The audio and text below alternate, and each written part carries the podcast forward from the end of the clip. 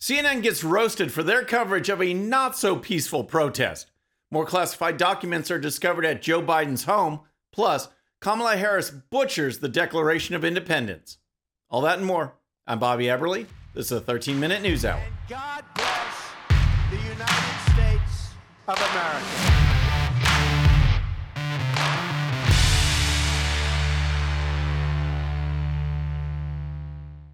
Okay, friends, welcome to the show. Happy Monday. Hope you had a great weekend. If you're new to the show, thank you so much for tuning in. We're going to start with CNN and another example of what the network likes to call a mostly peaceful protest. Over the weekend, riots broke out in Atlanta over the death of an environmental protester who shot at Georgia State police officers before gunfire was returned and the protester was killed. Here's some background.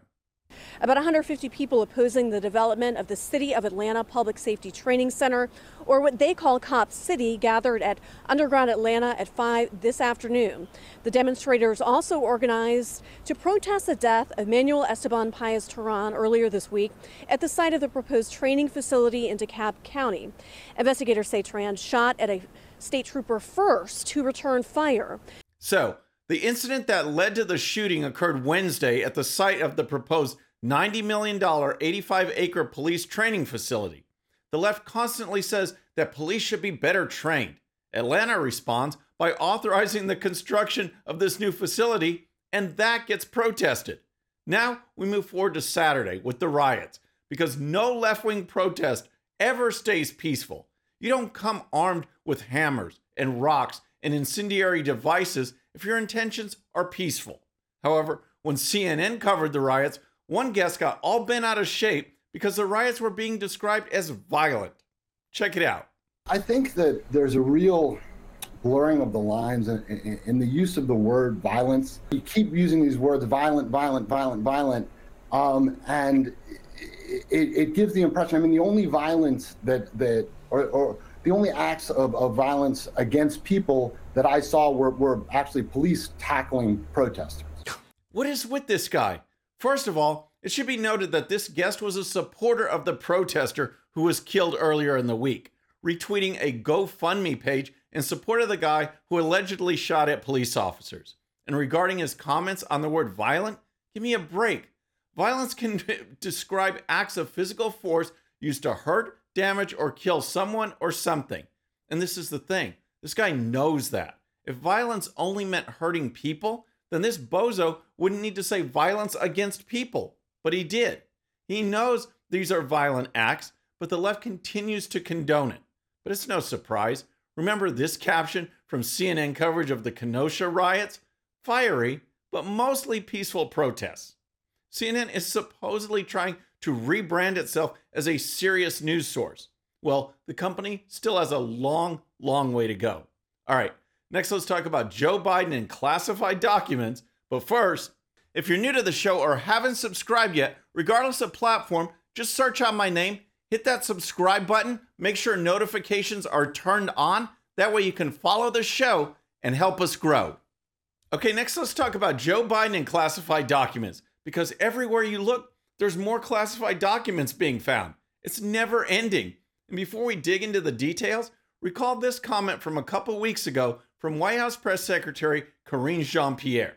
So, number one, and I've said this multiple times already, we take this very seriously. The president takes this very seriously. He was not aware that the records were there. Uh, he does not know what, what is in uh, the documents. Uh, again, classified information, uh, classified documents, he takes very seriously. Friends, Biden takes this very seriously. We get it. But guess what? It happened again. On Friday, Justice Department officials searching Biden's home found more classified documents. This is getting crazy. Here's a report from ABC's This Week program on Sunday. Federal investigators from the Department of Justice seized more than half a dozen items from the president's Wilmington home on Friday, including some documents marked classified, after an extensive but consensual 13 hour search of the property.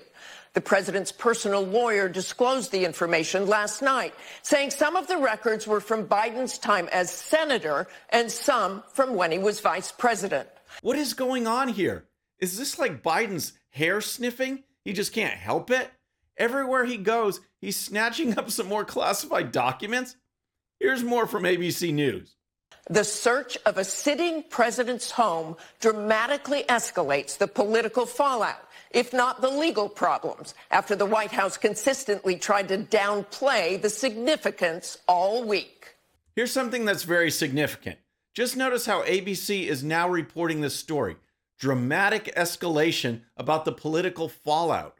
The situation is certainly heating up, and the fact that the White House has Karine Jean Pierre in the press room is not helping. Patience has run out with her, which makes the White House press corps even more eager to get information and keep digging. The question is how many days will go by before the next set of classified documents is discovered? All right, next let's talk about Kamala Harris and her problem with the Declaration of Independence. It seems like this is a trend because Joe Biden had the same problem. Maybe a founding document like the Declaration of Independence is just too complex for them. Maybe it doesn't convey the left wing narrative that Biden and Harris want to convey. Remember this from Joe Biden? We hold these truths to be self evident. Sounds corny. Not a joke. Think about it. We hold these truths to be self evident. All men and women created by go, you know the you know the thing. Gosh, what a goof. But Joe Biden is losing it. So what's Kamala Harris's excuse? This weekend marked the 50th anniversary of the Roe v. Wade decision. So of course, while thousands gathered in Washington at the March for Life, Democrats like Kamala Harris were out giving pro abortion speeches. My question is if you're going to give a pro abortion speech, why would you quote the Declaration of Independence? Here's Harris America is a promise. It is a promise of freedom and liberty. A promise we made in the Declaration of Independence that we are each endowed with the right to liberty and the pursuit of happiness. Let's start with her that we are each endowed. She conveniently leaves off the part of by their creator, like we're just endowed, just somehow. Endowed by whom? She won't say. Because, of course, purging religion is one of the hallmarks of the left, and she's sticking with that playbook. And then she gets to the unalienable rights of life, liberty, and the pursuit of happiness. But she leaves off life. Of course she does. This is a pro abortion speech. It never seems to occur to the left that our Declaration of Independence, when talking about rights that all of us have, the first thing listed is life. And Harris says, you know, I'll just leave that part out. And for completeness, the Declaration of Independence isn't the only thing that Harris addressed over the last few days. In her classic kindergarten voice, Harris also told us how electricity gets to your home through power lines.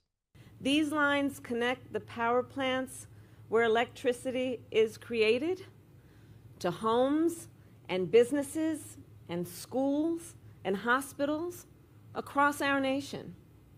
Think about it every time you turn on a light or charge your laptop or plug in your air conditioner or put leftovers in the fridge. You rely on the power delivered by our nation's network of transmission lines. Wow, I just feel so enlightened. Thank you, Kamala Harris, for that stunning bit of insight. All right, next let's talk about an incident involving Fox News contributor Gianno Caldwell because it is a perfect example of how the left preaches tolerance and inclusion, but in practice, they have absolutely no desire to be inclusive or tolerant. If you deviate from approved speech or actions, you are shunned. And that is particularly true of black conservatives such as Caldwell. He and his friends were recently eating at a restaurant in Miami where he was told to leave because his politics didn't align with the owner. Yesterday, as we were having um, breakfast at this particular location, which I had never been to, it was the suggestion to them to visit this particular place one of the owners came over to the table and told us she had been listening to our conversation. We were not welcome there. And I said to her, I said, Did I say something that was triggering to you? She said, No. She said, Our, our politics aren't aligned. I'm one of the owners. I'm an owner here. I don't feel comfortable. You have to leave. Unreal. Now, don't get me wrong. I personally believe that a restaurant owner should be allowed to run a business as he or she sees fit. If customers don't agree, then the market will certainly set things right. However, what we see over and over again is a double standard. The left can exert whatever standard it wants on its restaurants, but if, say, a Christian baker denies someone service, then the full weight of the leftist machine goes into action. So, what was Caldwell saying that was so offensive? Oh, things like working for Fox News, or writing a book on failed liberalism, or progressive district attorneys. The owner had enough. This was so problematic to this lady that she told me that I needed to get out of her establishment. If this was not the Jim Crow South, I couldn't tell much of a difference. This is what they've done over the course of, of the years. And me being a black man, me saying that I'm a conservative, me having a conversation with these folks who did not mention anything about their politics. They didn't mention anything at all. It was only me, and this lady stared me down the entire time that I was in the restaurant. There's a target on the backs of people who happen to be black, who happen to be mm. uh, conservative. There is a target and we need to support those who are willing to be those targets. No one should have to endure this from the so called tolerant left, and yet it happens every single day. All right, next let's talk about gas stoves because New York Governor Kathy Hochul wants to get rid of them, yet she has absolutely no problem using them herself.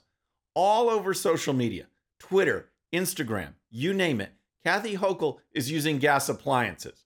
Now, all of a sudden, after well over 100 years of using gas, the left says we need to get rid of it because of health reasons. Of course, this warning is coming from the EPA and the World Health Organization. So give that consideration when you're thinking about this. I say, give me a break. There's nothing more. This is nothing more than an ongoing effort to disrupt the economy and the lives of the American people. Move over everything to electric, and then what happens when the power goes out? and most Americans have no desire to get rid of gas. My preference, I think, would be gas. Great. Yeah, just because you could cook better on it. Yeah. You go to any nice restaurant, you look back in the kitchen, they've got gas appliances. I paid extra to switch to gas, so that there's your answer. My whole home is gas.